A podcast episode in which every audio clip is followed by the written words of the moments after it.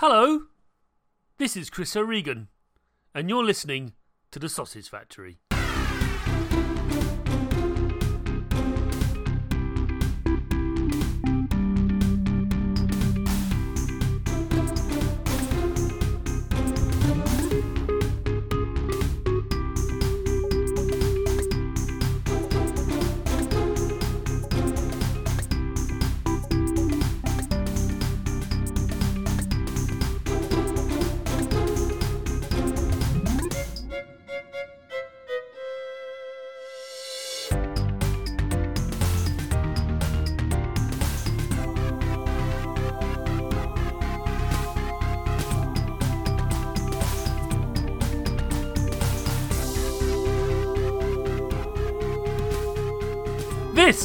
Episode 292 of The Sausage Factory.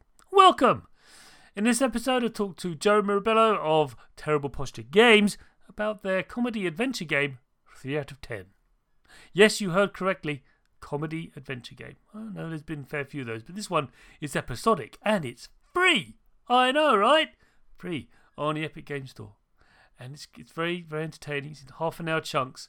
And we delve into how we make such a game knowing that it's actually in small, discrete sort of sections rather than in a whole grandiose thing. It's like a sitcom only on video game form. Interesting thing. Which is why I had them on, or Joe on, I should point out.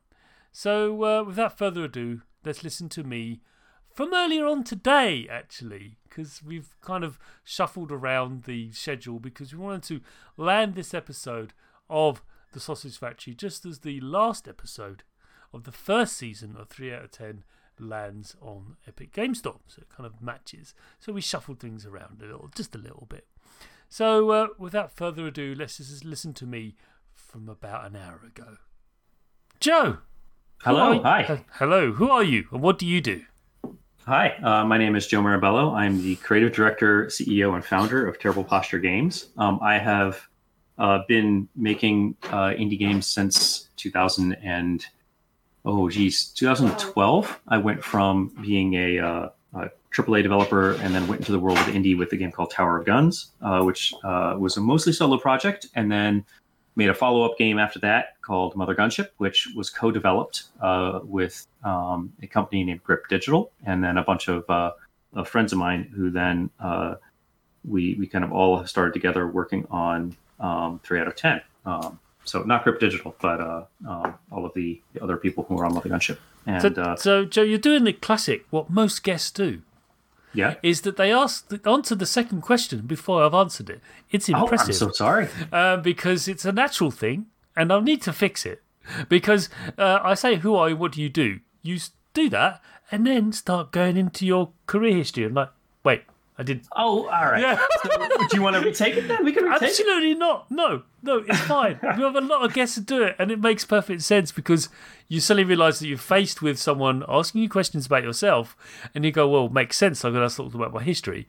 But the second question genuinely is, "How did you make you start making video games?" So you can go a little bit back because you did say you did work for large AAA companies, probably rendering pots on Assassin's oh, Creed no, or no. something. Well no, okay. You want to you want to know what I how I, how I started? Yes, I go started. on. You can go as far back as you like. All right. Well, back in 1980. No, I'm just kidding. Uh, yeah. So back in uh, uh, my first job in the industry was not you know making pots in Assassin's Creed, but I was making swords in Titan Quest. There you go. Uh, I was making swords and axes and hammers and uh, a lot of weapons. Now Titan Quest was a Diablo clone, and it I was, was a, a, good one. Essentially, uh, thanks. Uh, it was, oh geez, it had, you know, Diablo clones. They've got tons of weapons, and there was pretty much just one guy making all those weapons. Me, I made like 700 different weapons in that game, um, and that was what I was doing. And they were quick weapons too. Some of them looked really terrible, but that was because I needed to get a lot of them made, and I really cut my teeth on how to make stuff quickly in game art. So I went from being a game artist. Then I did a few characters in the expansion pack. So there's a couple of monsters in there that are me. And then uh, I left Iron Lore Entertainment, the makers of Titan Quest, and went to a company called 38 Studios, which uh, was in the news a lot when it closed down because it was pretty disastrous. Like if you Google uh, 38 Studios, you'll get all sorts of interesting stories. I was uh, just on the development side. I have no idea about the biz side of it, but there was like a loan from the state of Rhode Island involved with relocating the studio, and there was a, like an FBI investigation when the studio went bankrupt. It was like yes, wild. it's uh, I've documentaries and all sorts have been written about things that happened. Fascinating, and also yeah, and I was basically- there from the beginning, pretty much. I was like Right, okay. from the from you know like I started that studio, not started the studio. I started at that studio Yeah, before the team had computers. Uh, We hadn't even gotten our computers delivered yet. Um, now So- I, yeah. Sorry, go ahead. It's lots of scribbling on bits- bits of paper. Then Oh, we were, yeah. And I and I was drawing, you know, weapons and environments, and you know, yeah. was doing a little bit of concept art. I went from being a weapon artist and a character artist to kind of this hybrid concept artist in the beginning at 38 to then a full-on environment artist, and then that's where the road changed for me. Um, I was actually pulled into a room and being like, you know, they, they they sat me down and they're like, you know, you could do environments or characters. You're pretty solid at both. What do you want to do? And I decided I really wanted to explore more environments because on an MMO, like, come on, the character art and on an MMO, while there's a lot of fun and wildly creative stuff, there's a ton of just armor and weapons and like just just just stuff that's not necessarily as exciting as let's build a really wild city or let's build this fantastic location filled with you know like bizarre fantasy elements so t- to me it seemed like that was the more interesting road to go rather than making a ton of armor um, so i shifted to environment and then i gradually became more and more technical um, and became a tech artist then a senior tech artist and was running a team of oh i don't know there was five other tech artists um, and then when 38 closed i looked around me and i was like well you know I could uh I can I could make a studio go bankrupt. I could do that good, so why not try? Um and uh I was like, I'm gonna set out on my own and do my own thing. I mean, I'd also been kind of burned at working for a larger studio with 300 people making a game meant to be made for millions of people. And I kind of wanted to just make uh, something on my own. And maybe I'll make it for one player, like a single player. So like it, it felt like I needed that like sabbatical and then that sabbatical accidentally turned into a career.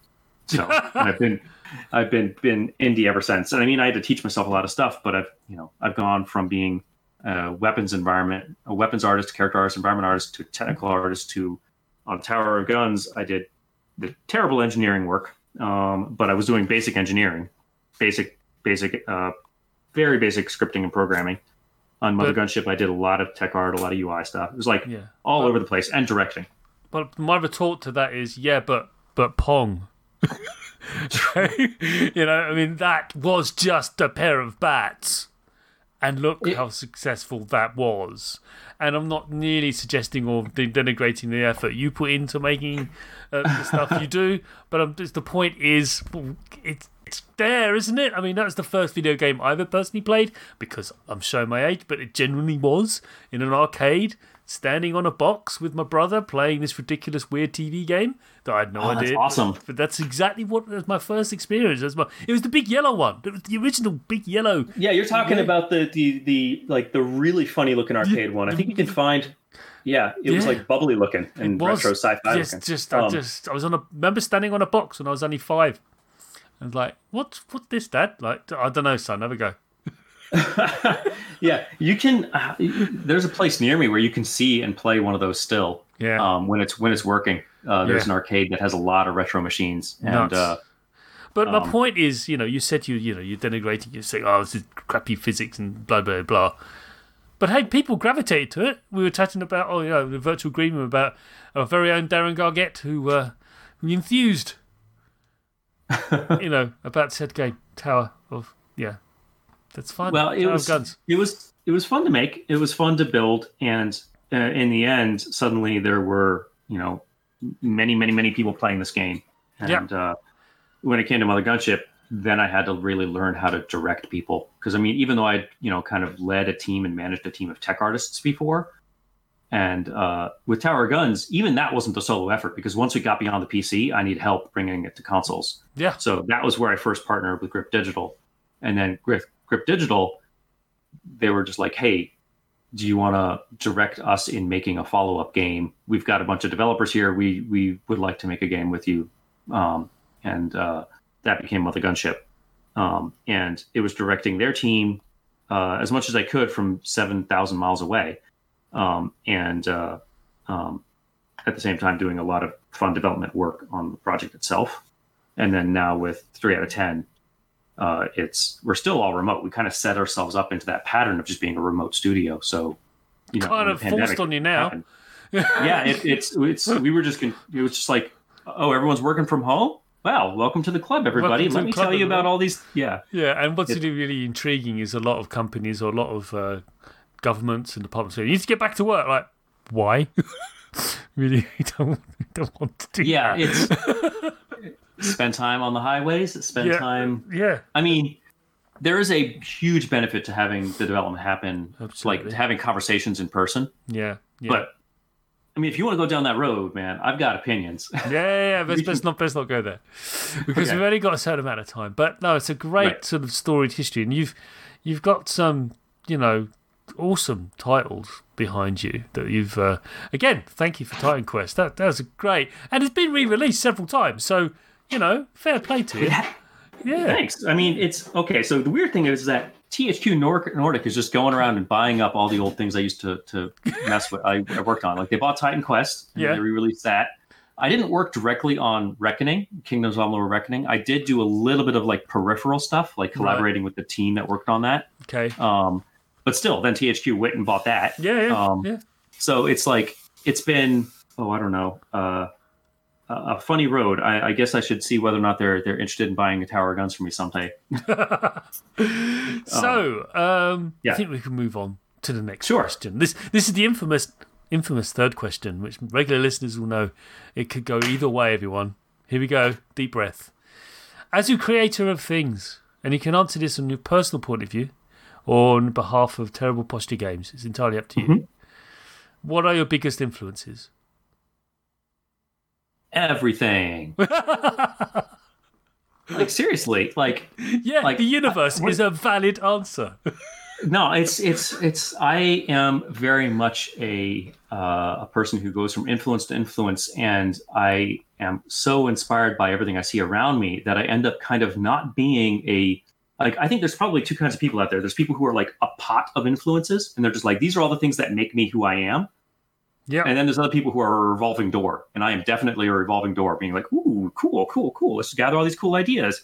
And then they percolate there, and then you pour out whatever the percolated result is, and you're like, "I've got something interesting." But then, almost before it's done pouring, you're like, "You know what? Let's toss in these other influences." It's like I get ex- inspired and excited by everything. hmm There are some things that I definitely fall back on, Yeah. um, that I find that like are are core to my identity, and That's the more the stuff I'm sort of interested in and where this question Right. comes from. Because you make stuff, mate. Whether you like it I or try, not, you yeah. make stuff. and whether you like it or not, consciously or subconsciously, there are things that you lean on for good or ill that you go, yeah, that's that's that's my bag. That's what I do. That's how I roll. Thankfully, people stopped saying that. Even I just did. But yeah, this, this is this is the thing that this is me. This is part of me. Uh, and what do you think Okay. those things are? All right. Uh, so here's one that you probably don't hear too much from game developers these days, but I think you probably would have in the in the 90s. But I think it's still very true to me, and that's I am very, I think, uh, inspired in the fiber of who I am by absurdist British humor. Uh, I I feel like these days humor, and, and this is very very relevant to three out of ten because for those for your listeners who haven't seen it, three out of ten is a comedy game, and Indeed. it's uh, yeah. it's an Yeah. episodic, you know, to give you the like the, the pitch of it. It's an episodic comedy half hour long game that's released every single week for free on the Epic Game Store. But anyway, now that's out of the way. Hard like funny games are hard to make because I feel like for me these days, a lot of humor is based in like a sense of superiority. And um, for me, what I find the most funny is not superiority, but surprise. And I feel like British absurdist humor is rooted in surprise, in in delighting the viewer or the the collaborator of the you know the other party of the the humor in something they weren't expecting.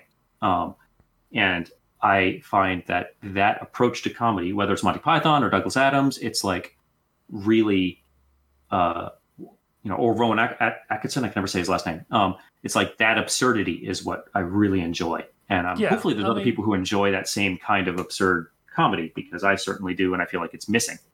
Yeah, because I can give you an example because I am British, so I grew up with this comedy and quite frankly took it for granted, right? Because of course you did, but I shouldn't. I shouldn't have done. I shouldn't have done, but I did. So you know, the young ones, one of the most celebrated episodes. Can't remember which one it was. Was when you know the doorbell rung and the front door of the house exploded. You know, it genuinely did explode off its hinges and because Vivian decided to put the detonator on the doorbell because he was worried that people couldn't hear it properly, not realizing that by doing so he would destroy the door. And then the door exploded, and then a, a postman, in inverted commas, walked in, but it was clearly an actor who then proceeded to overact the role of the postman, and it just went on from there. Uh, and everything was absurd. And your point, you're absolutely right. It's anchored around absurdity, lunacy, ridiculous nonsense. You know, this this isn't. You know, yes, we've done with magnificent satirists as well. Trust me, really. Oh, the heavens! Yes, we're really good at satire. Very good at satire, but also very good at the absurd and the just like, wait, how how do we get from a how do we get from there to there? I mean, there's even to uh, in Blackadder, which, uh, Blackadder goes forth Yep. where Baldric he's sitting there going, "How did the war start?"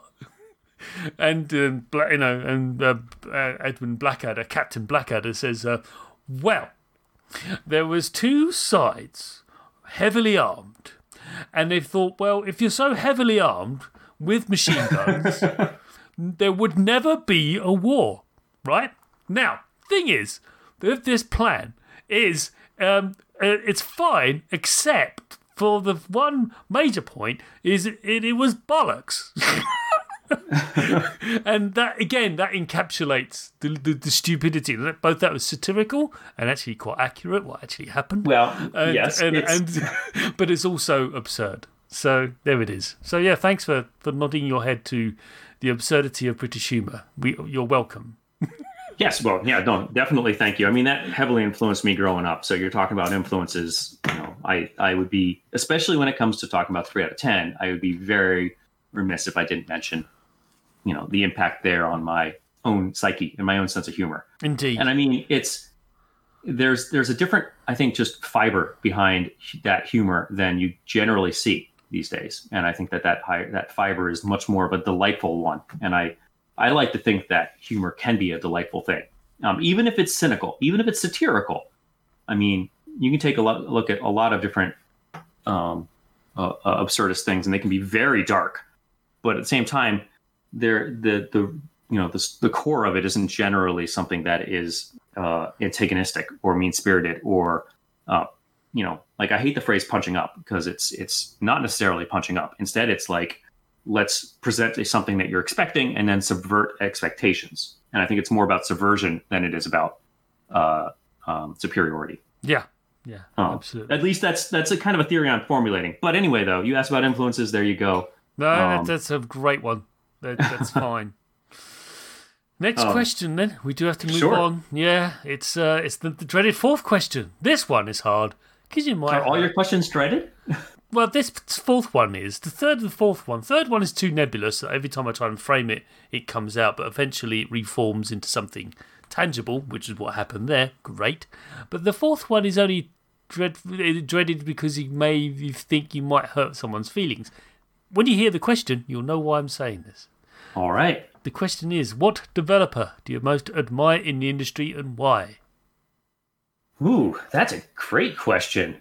Um, who do I most admire in the industry? There's a lot of people I really do look up to for different reasons, depending on what we're talking about here. If you're talking about art, there's like a thousand different artists I could talk about how much I, I just like would drool over their work. I think the ones I most admire are these who are able to, if you're talking about creative like director people that are ones who are able to keep their clarity of vision while still making something that feels really uh, appealing to a lot of different audiences.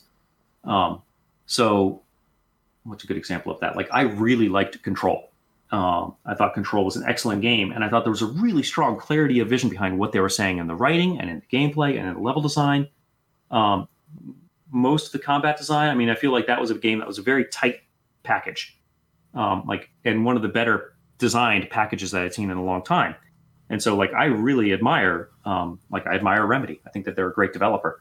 Um, you're talking about fellow indies, I really admire uh, Edmund McMillen. I think that Edmund M does some very interesting things that are um, not palatable to everybody, and certainly are not. You know, the designs are are not always uh, successful to every single person, but they are experimental enough and different enough and intriguing enough that when I pick up an Edmund M game, I'm like, I'm going to get something I've never seen before, and it's going to be something that sticks with me, and I'm thinking about for a little while. For the benefit of the audience, could you give us some examples of his work? Sure. Uh, Edmund M is the guy who did well. Binding of Isaac is probably the biggest one, but before Yes. then it was just Meat. Yeah. He was just Meat Boy was the biggest one, and then all of a sudden Binding of Isaac, which he made in like three months with uh, yes. Florian Himsl. Like yeah. it's like he pushed out the original prototype for that so fast, and it was so fresh. And you know, the first time I looked at it, I was like, "What is this thing?" It's just like like little poop uh, poop drawings everywhere and fly drawings everywhere. And just like this is just gross. Wait, wait, No. your tears are weapon. I just really. Oh yeah, Oh, you look at that thing on paper, and you're just like, "What is this guy doing?" Yeah, I mean, And yeah, then- he'll be escorted from the building. Imagine him pitching that to a publisher. Get out! Get out! Yeah.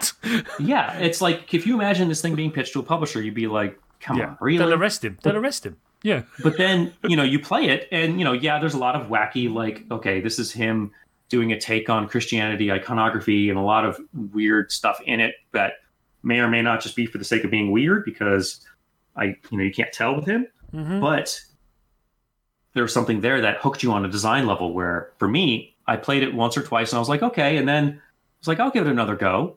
And then three months later i was still playing it. I was taking little screenshots of my character being like look at this wacky run i just had.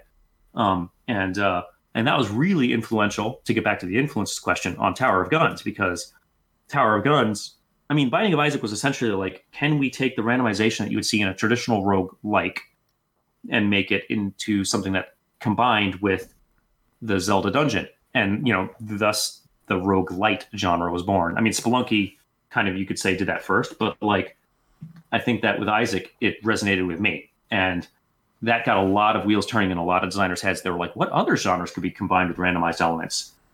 And uh, it's a perfect genre for a small developer um, because you can kind of prove out the gameplay with a very limited set of randomization and expand wide very easily until you run out of money. Um, and then you're like, hey, I got a game. But cohesively, the game will feel like it's, you know, you can prove out your design and iterate on it with a very small set of content, which I think is really attractive for a very small developer. So I think that it's Yeah. there was a reason that I went that route with Tower of Guns, which is like a you know what would it look like if you took a you know a, a retro FPS, well semi retro FPS, and combined it with that kind of randomization. Yeah.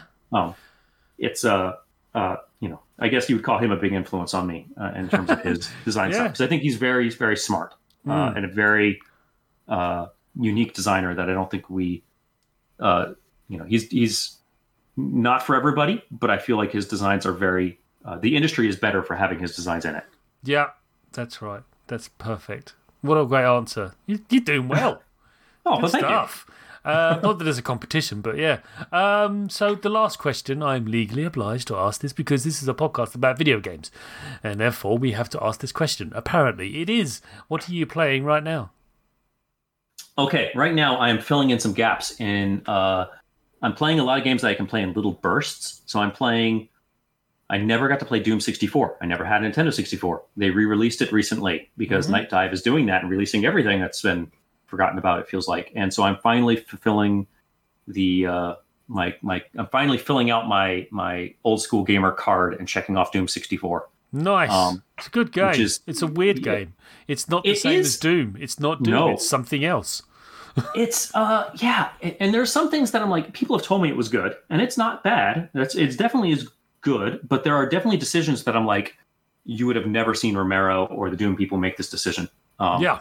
yeah. like places where you get in where it's just like oh sorry you're just going to die in there and there's no way out um or um weird decisions about balance that are probably made like it's it's got to be the balance decisions have to be made for memory reasons because it's like there are things that they did that limit the number of enemies that you would have had in their roster of enemies and i think limit the number of you know of kinds of, of textures they probably had to deal with so i think there's some there's some decisions there that are probably technical in nature but it's a fascinating study. And it's like, why did they redo all of the art? Like all of the art is fresh and new. So Yeah. there's a story. There Yeah. has to be some kind of of story behind that. Like what were they building before, and then they got the Doom license and they like applied it to it, or I think I it's know. because of the nature of the machine and that it couldn't do little sprites. It had to do these 3D models and things. So that's probably what drove it.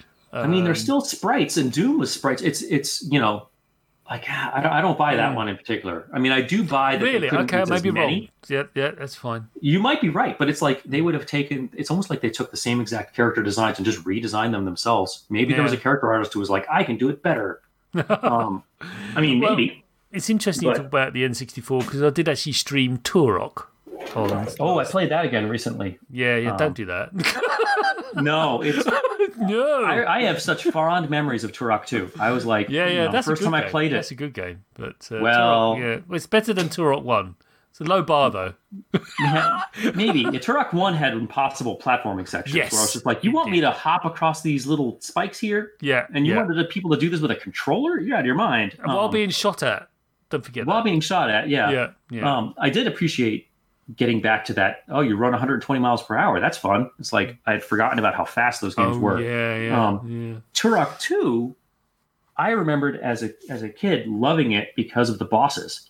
Ah, okay. Um, the like really really large scale, interesting like room sized bosses. In fact, that was a big influence on Tower of Guns because I was like, I haven't seen room sized bosses in a game in an FPS in a long time. Nowadays, it's just here's something that's like the AI, just a little bit maybe of a beefier character. hmm Uh, but otherwise, it's just our normal grunt AI, just ramped up. Um, maybe not that simple. I'm, I'm being reductive, but still, like Turok had some wild, large bosses. At least I thought so. I tried replaying it again, again the re-release, and I never even made it to the first boss. It's like the level design is so maze-like. Um, I was just wandering around forever, being like, "Where am I going again? Have I Yeah. really become this much dumber as a gamer? This didn't disturb me at all when I was, you know, 14 or 13 or whatever." It, it does have a map mode, doesn't it? I can't remember. I know Turok One does. did, but yeah. It it does have a map, and that map is gigantic and kind of meaningless because it looks like it's just you know Yeah, it- it's it's hard to tell how to go from one place to another because there's Yeah. teleports everywhere and uh, double backs on itself a lot.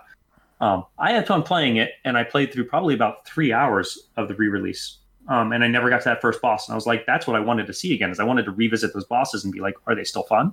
Mm. Um, but I never even got to them. I remember Serious Sam having massive bosses.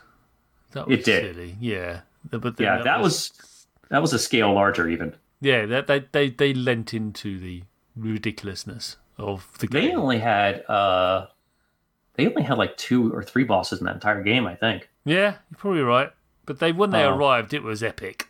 Oh yeah, it's like here's the boss, and by the way, the boss is the size of the level, like a gigantic. Exactly. Yeah. You. Yeah. Yeah, that was fun. It was great. It was like the whole You know- sort of Yeah. landscape changed.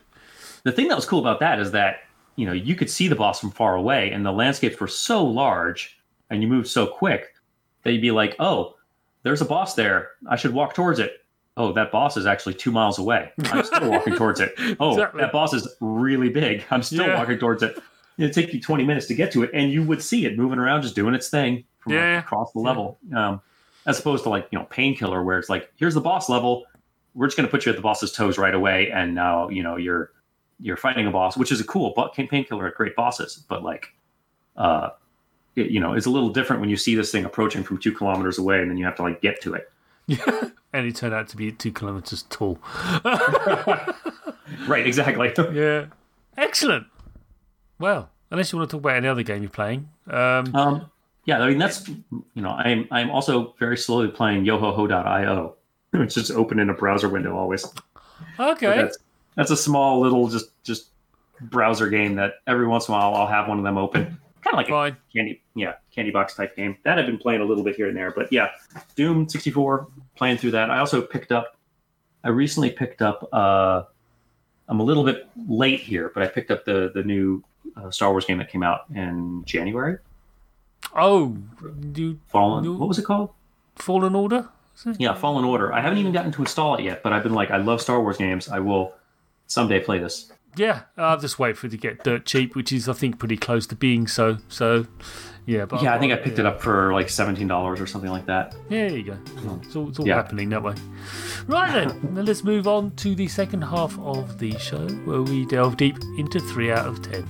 Sure.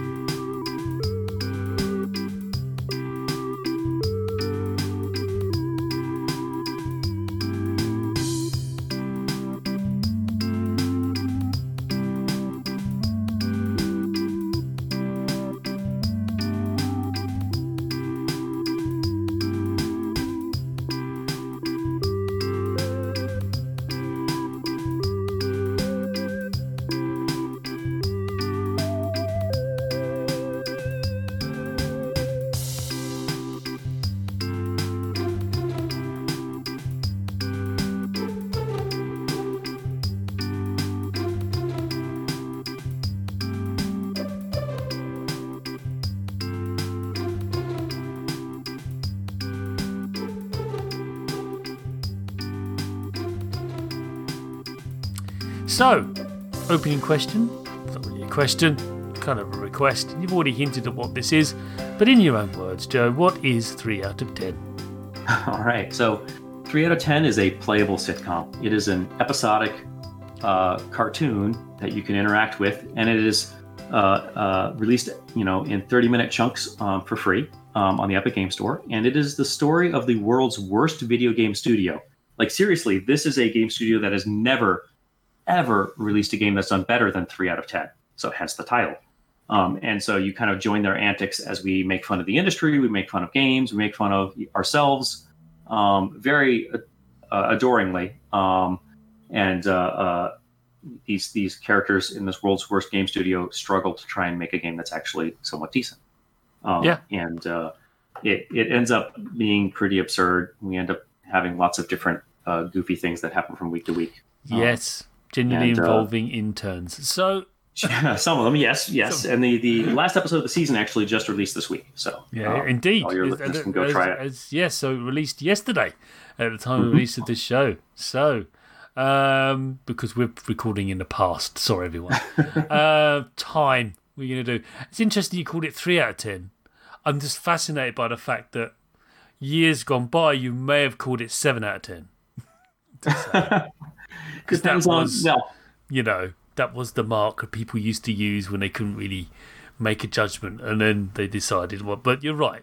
You need to Well- impress the fact that they actually genuinely make demonstrably bad games. Yeah, yeah. Like there are very few games. There are like there are fewer three out of ten games. Yes. I well, I don't know if this is true or not, but I would be willing to bet at least like four dollars that there's fewer three out of ten games on like Metacritic or you know whatever Yeah. ranking site you should use than there are nine out of ten games Nine or even 10. ten out of ten games. I think Yeah, there's yeah. more ten out of ten games. Yeah, yeah.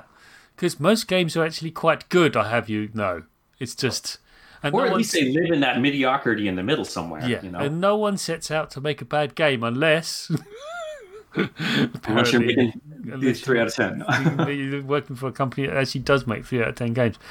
So, um, first design question, and this is fairly an obvious one, but I want to, I want you to expand on it. Mhm. With three out out of ten being episodic, has this granted you more energy to focus on a finite experience?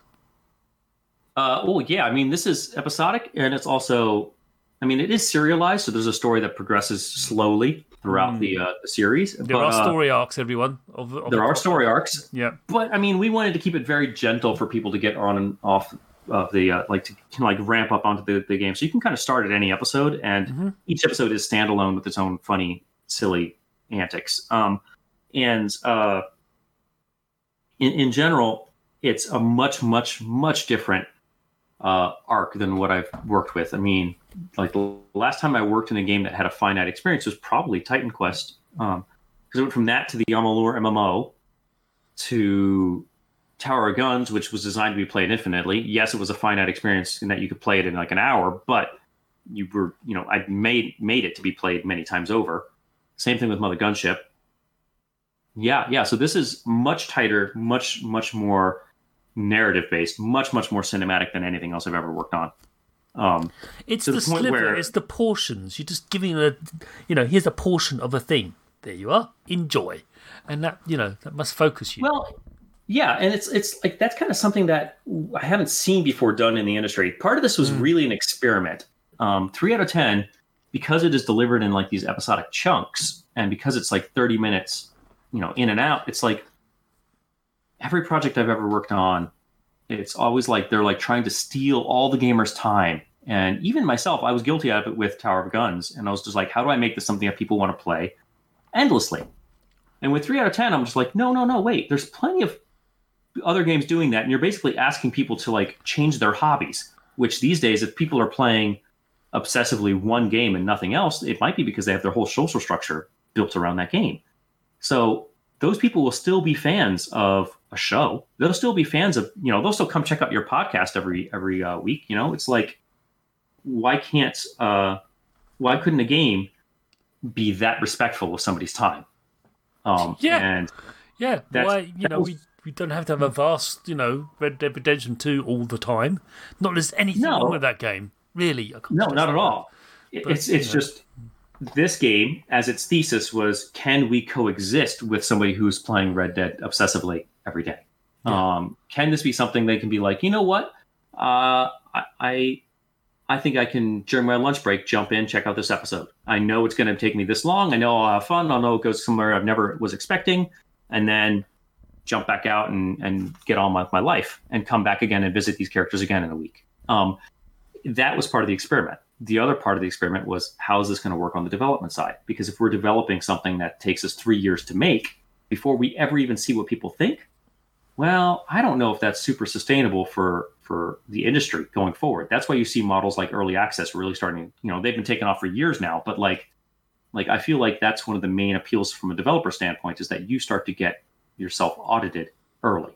And with three out of ten, it's like okay, we can see what people think and adapt from from how the industry responds to three out of ten episodes. Um, and that excited to me that I wouldn't have to work for three hour, hours or sorry for three years just to see what people think of this one digestible experience at the end of it, or you know a bigger game at the end of it. Instead, I was like, let's push out um, these smaller episodes and really kind of have a you know continuing beat continual beats of, of these episodes rather than you know firing your your payload kind of all at once after guessing for three Yeah, years for what three years. like three years Yeah. down the road i mean we still worked for a long time to make these first batch of episodes don't get me wrong Mm. but like now we've got our pipeline running we're we're rolling we, we know what we're doing now Yeah, So you've got the assets all sorted out. You've got the machine, you've got the engine.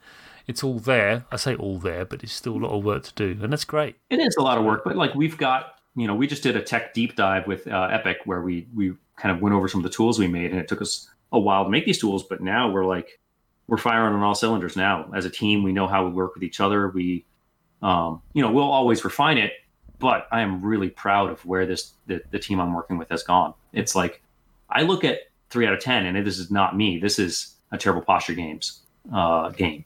Uh, like this is something that is way beyond anything that I, as a director, uh, would ever even think about uh, uh, potentially having the ability to make. It's uh, mhm. Even though it looks like a small scope, it's actually much larger in scope. Oh, yeah. uh, yeah. the Speak- machine that is making it. Yeah, speaking of uh, scope, one of the things that might strike people as uh, quite like, wait, hang on, hang on, is that the level of interactivity in uh, 3 out of 10. Now, we could glibly say that it's a point and click adventure and that kind of thing, but it isn't.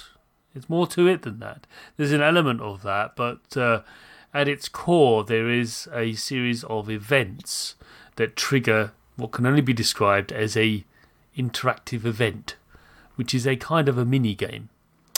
And uh, there's a lot of them in, in 3 out of 10. And uh, some there's two, there's a couple of them, maybe three or one or in, in any particular episode. but you know the story must string together these uh, series of events that then trigger this game. How have you Mm-hmm. found? I mean, a lot of these games seem to play a lot of homage to other more, you know, other uh, more uh, sort of established titles out there because you're again, it's a, it's a it's a satire, it's a it's a comedy, it's making commentary on the on the medium that is video games. So, how have you found designing these these bite-sized games?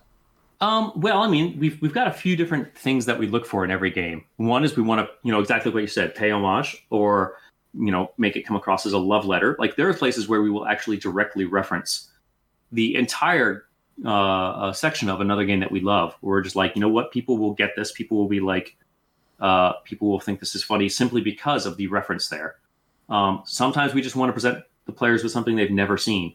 The genres of these mini games are all over the place, and that's by design. We wanted, we can make them fairly quickly, and we wanted to really make sure that people never knew what to expect.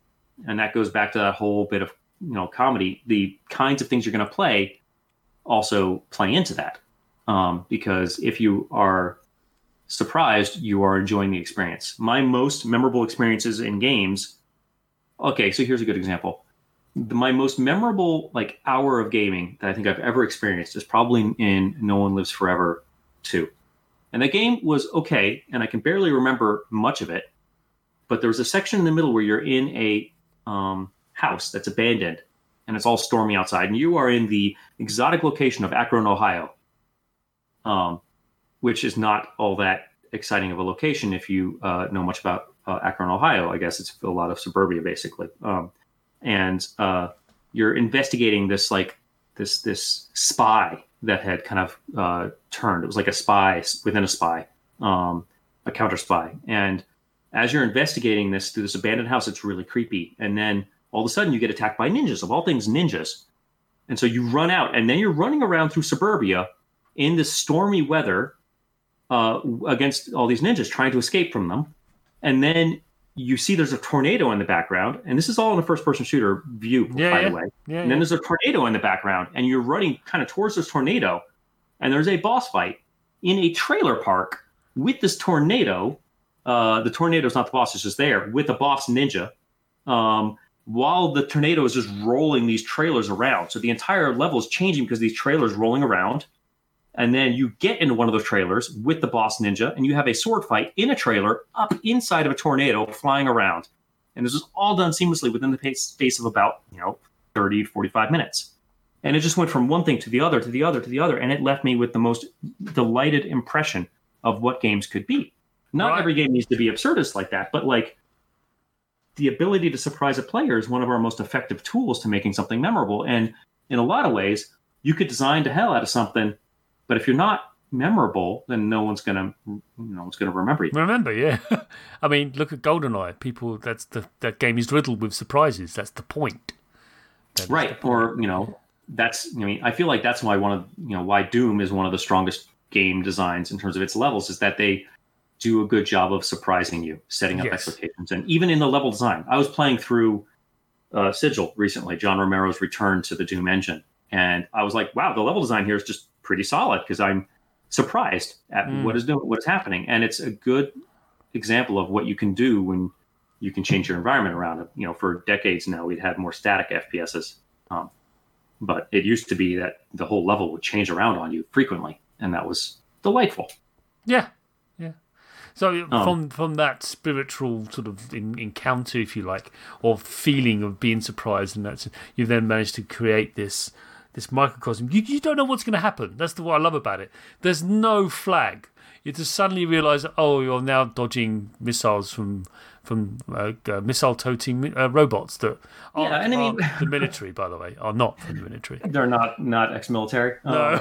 Um, it's know we try and make it so that there's some fun to be had and it, there is a cohesive story, but we also try and present you with surprises in the way that we twist um, who you're playing as, what you're doing.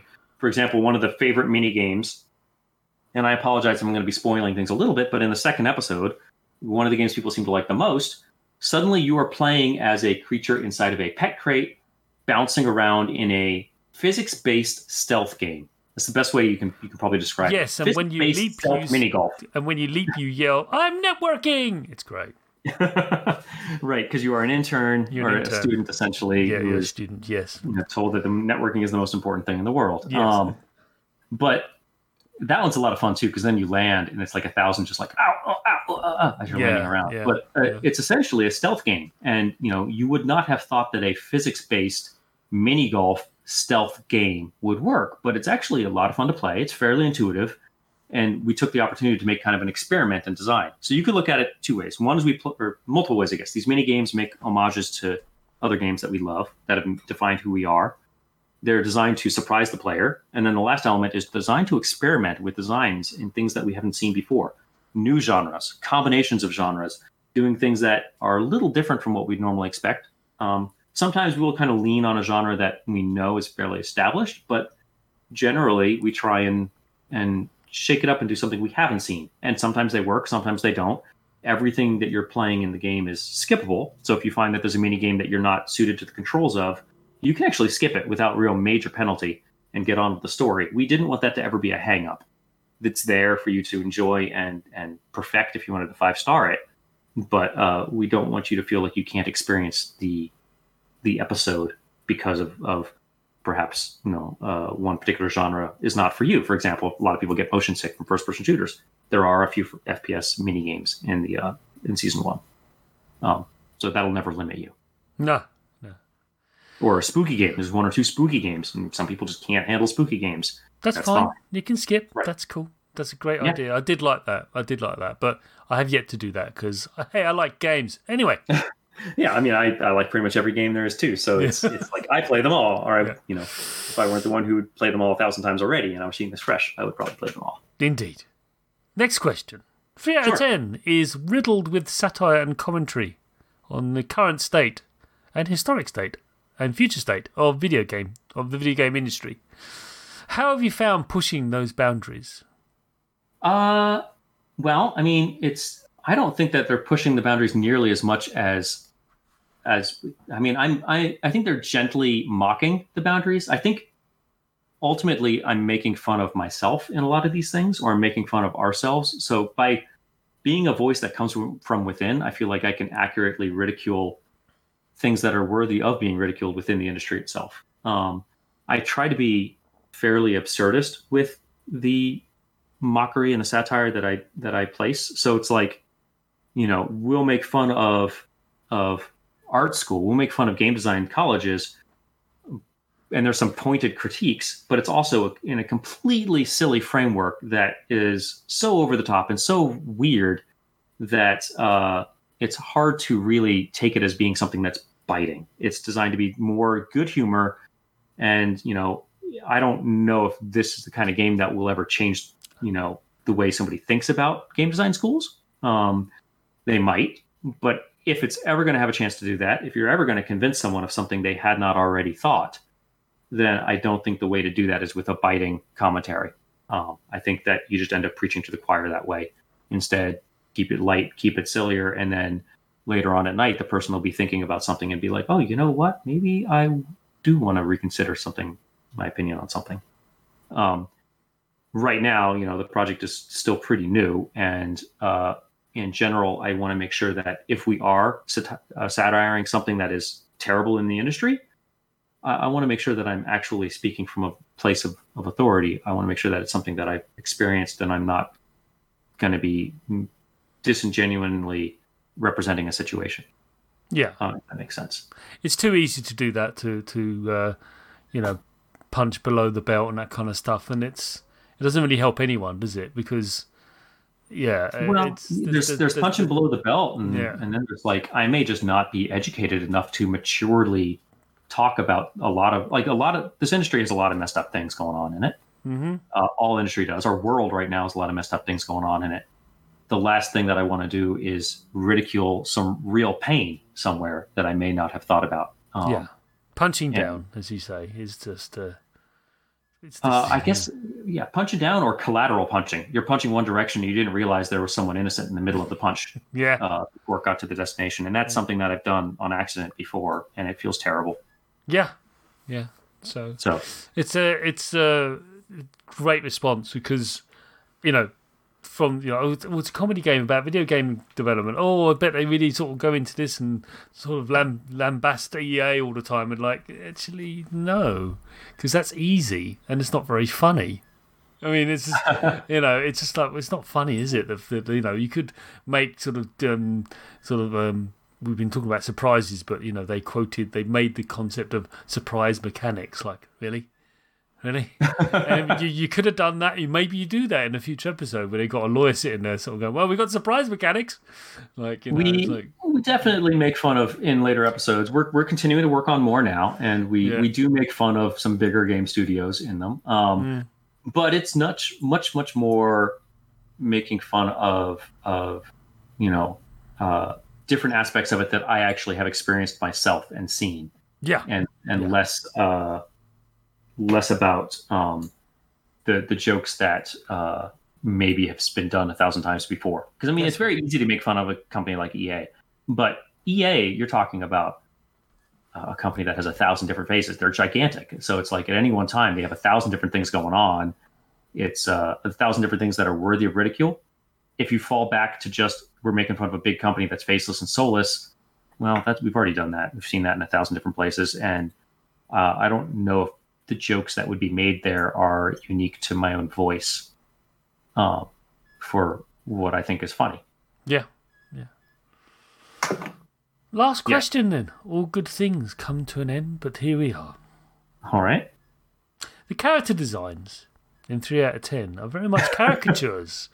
They're very much caricatures in that they have extreme features that seem to reflect their personalities.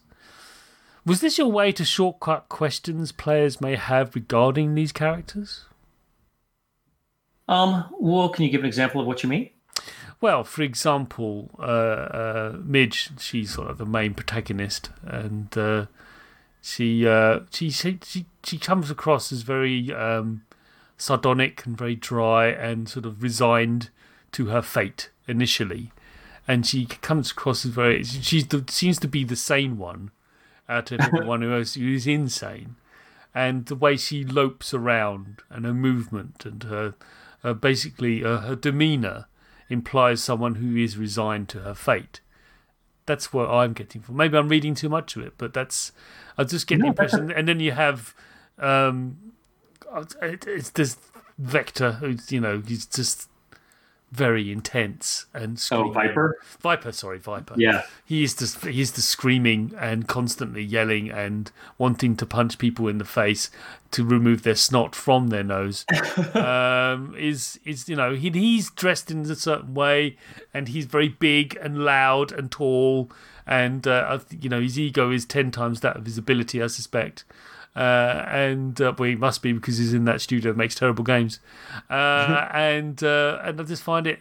They've all got these sort of um uh yeah this this sort of persona but their persona is beyond just the way they act it's the way they look and i just think that's a very clever way of actually rather than having this big sort of story arc build up of c- creating who these characters are what you already got an idea of what they are because of what they look like which i know is not something we should be encouraging but this is a comedy show and you need to get to the jokes right You do, right? So, I mean, you do kind of lean on the visuals to reinforce the themes that you're working with.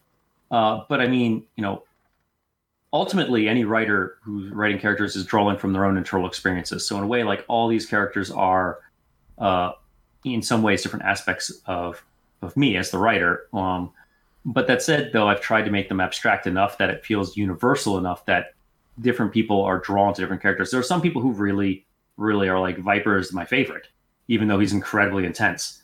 And there's other people who are just like, you know what, this this sarcastic HR lady Francine, she is that's that's exactly who I think you know I would be in this situation.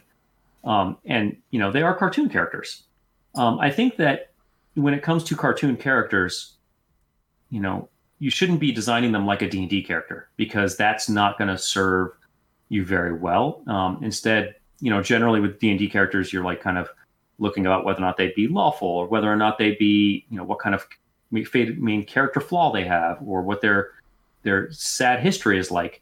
Um, instead, you should be determining them uh, as I, I find you should be writing the characters about whether or not they respond to a hilarious situation deadpan or whether or not they respond to it with anger, almost like plotting out these characters as responses to situations and letting that guide their character development.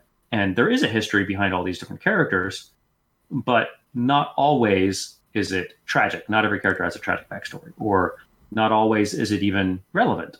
Um, and I think that that when you're talking about a cartoon, which essentially this is, you have more freedom for playfully exploring the personality as you find the jokes, um, and then letting the characters evolve over time. You could take a look at this in almost any animation, and uh, at least episodic animation, they will largely discover uh, who these characters are as the viewer does um, over the course of years. Um, you know, you look at early Simpsons from later Simpsons, and I feel like even though these characters are fairly simple, they they're one notes eventually become two notes, three notes, five notes, and they become much more complex characters uh, gradually.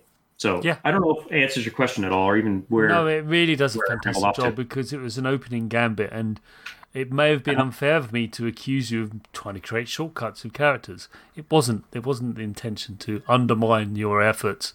I, I will say this though you know, about the visuals. Like you take Viper for example, and Viper Yes. has like this this very hardcore gamer attitude. He does, yeah. But I did not give him, and, and their early version of him, he did look like basically a uh, a character from a heavy metal band.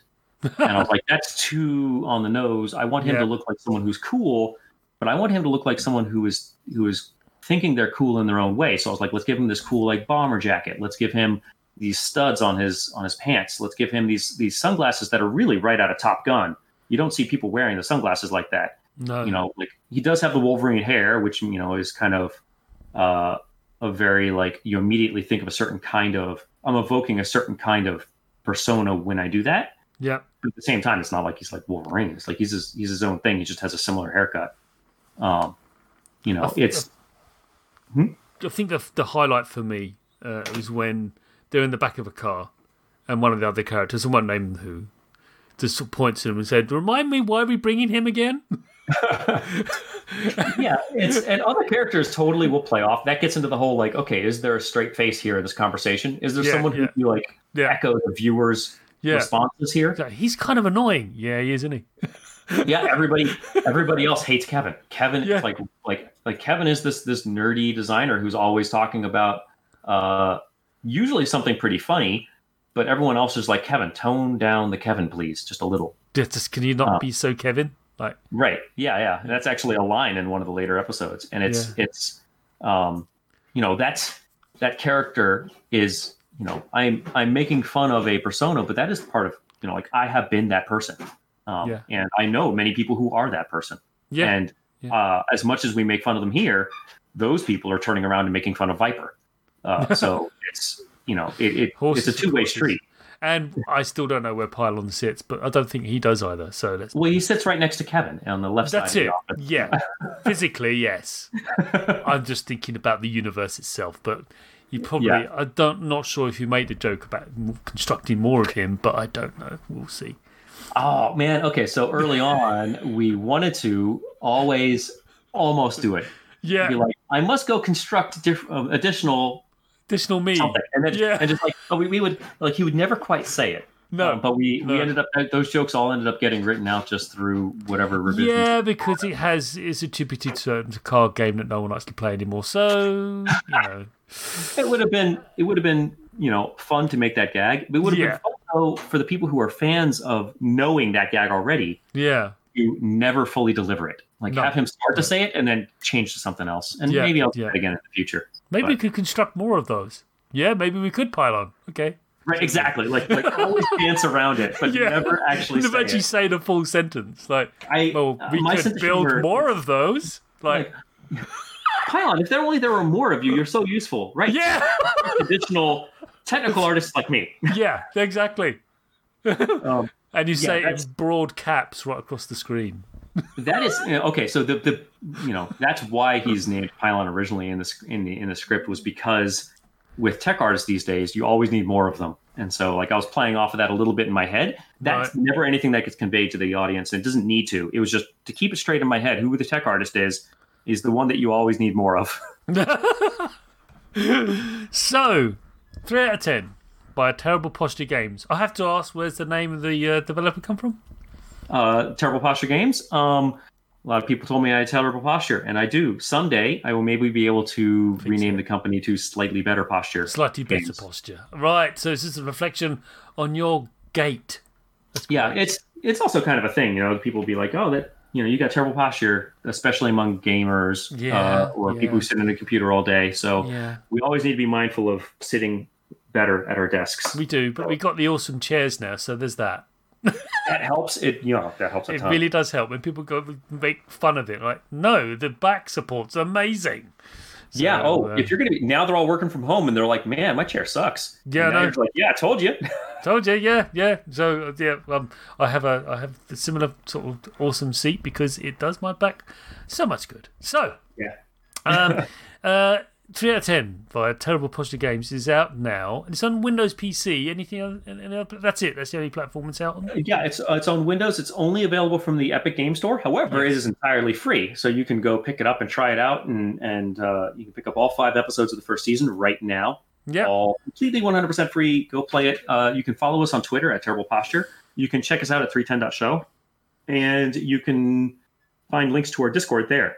Mhm. We'd love for anyone who come wants to come hang out in our Discord. We make fun of each other all the time there and post fun pictures. So and talk Uh, about building additional pylons. So We do, yes, and occasionally we post funny videos or funny, you know, gifs of uh, all of the different terrible ways we can break our animation system. Um, yeah, so yeah. it's fun. Uh, lots of fun stuff happens there. So, uh, yeah, thanks for having me, man. No, it's been an absolute joy chatting to you.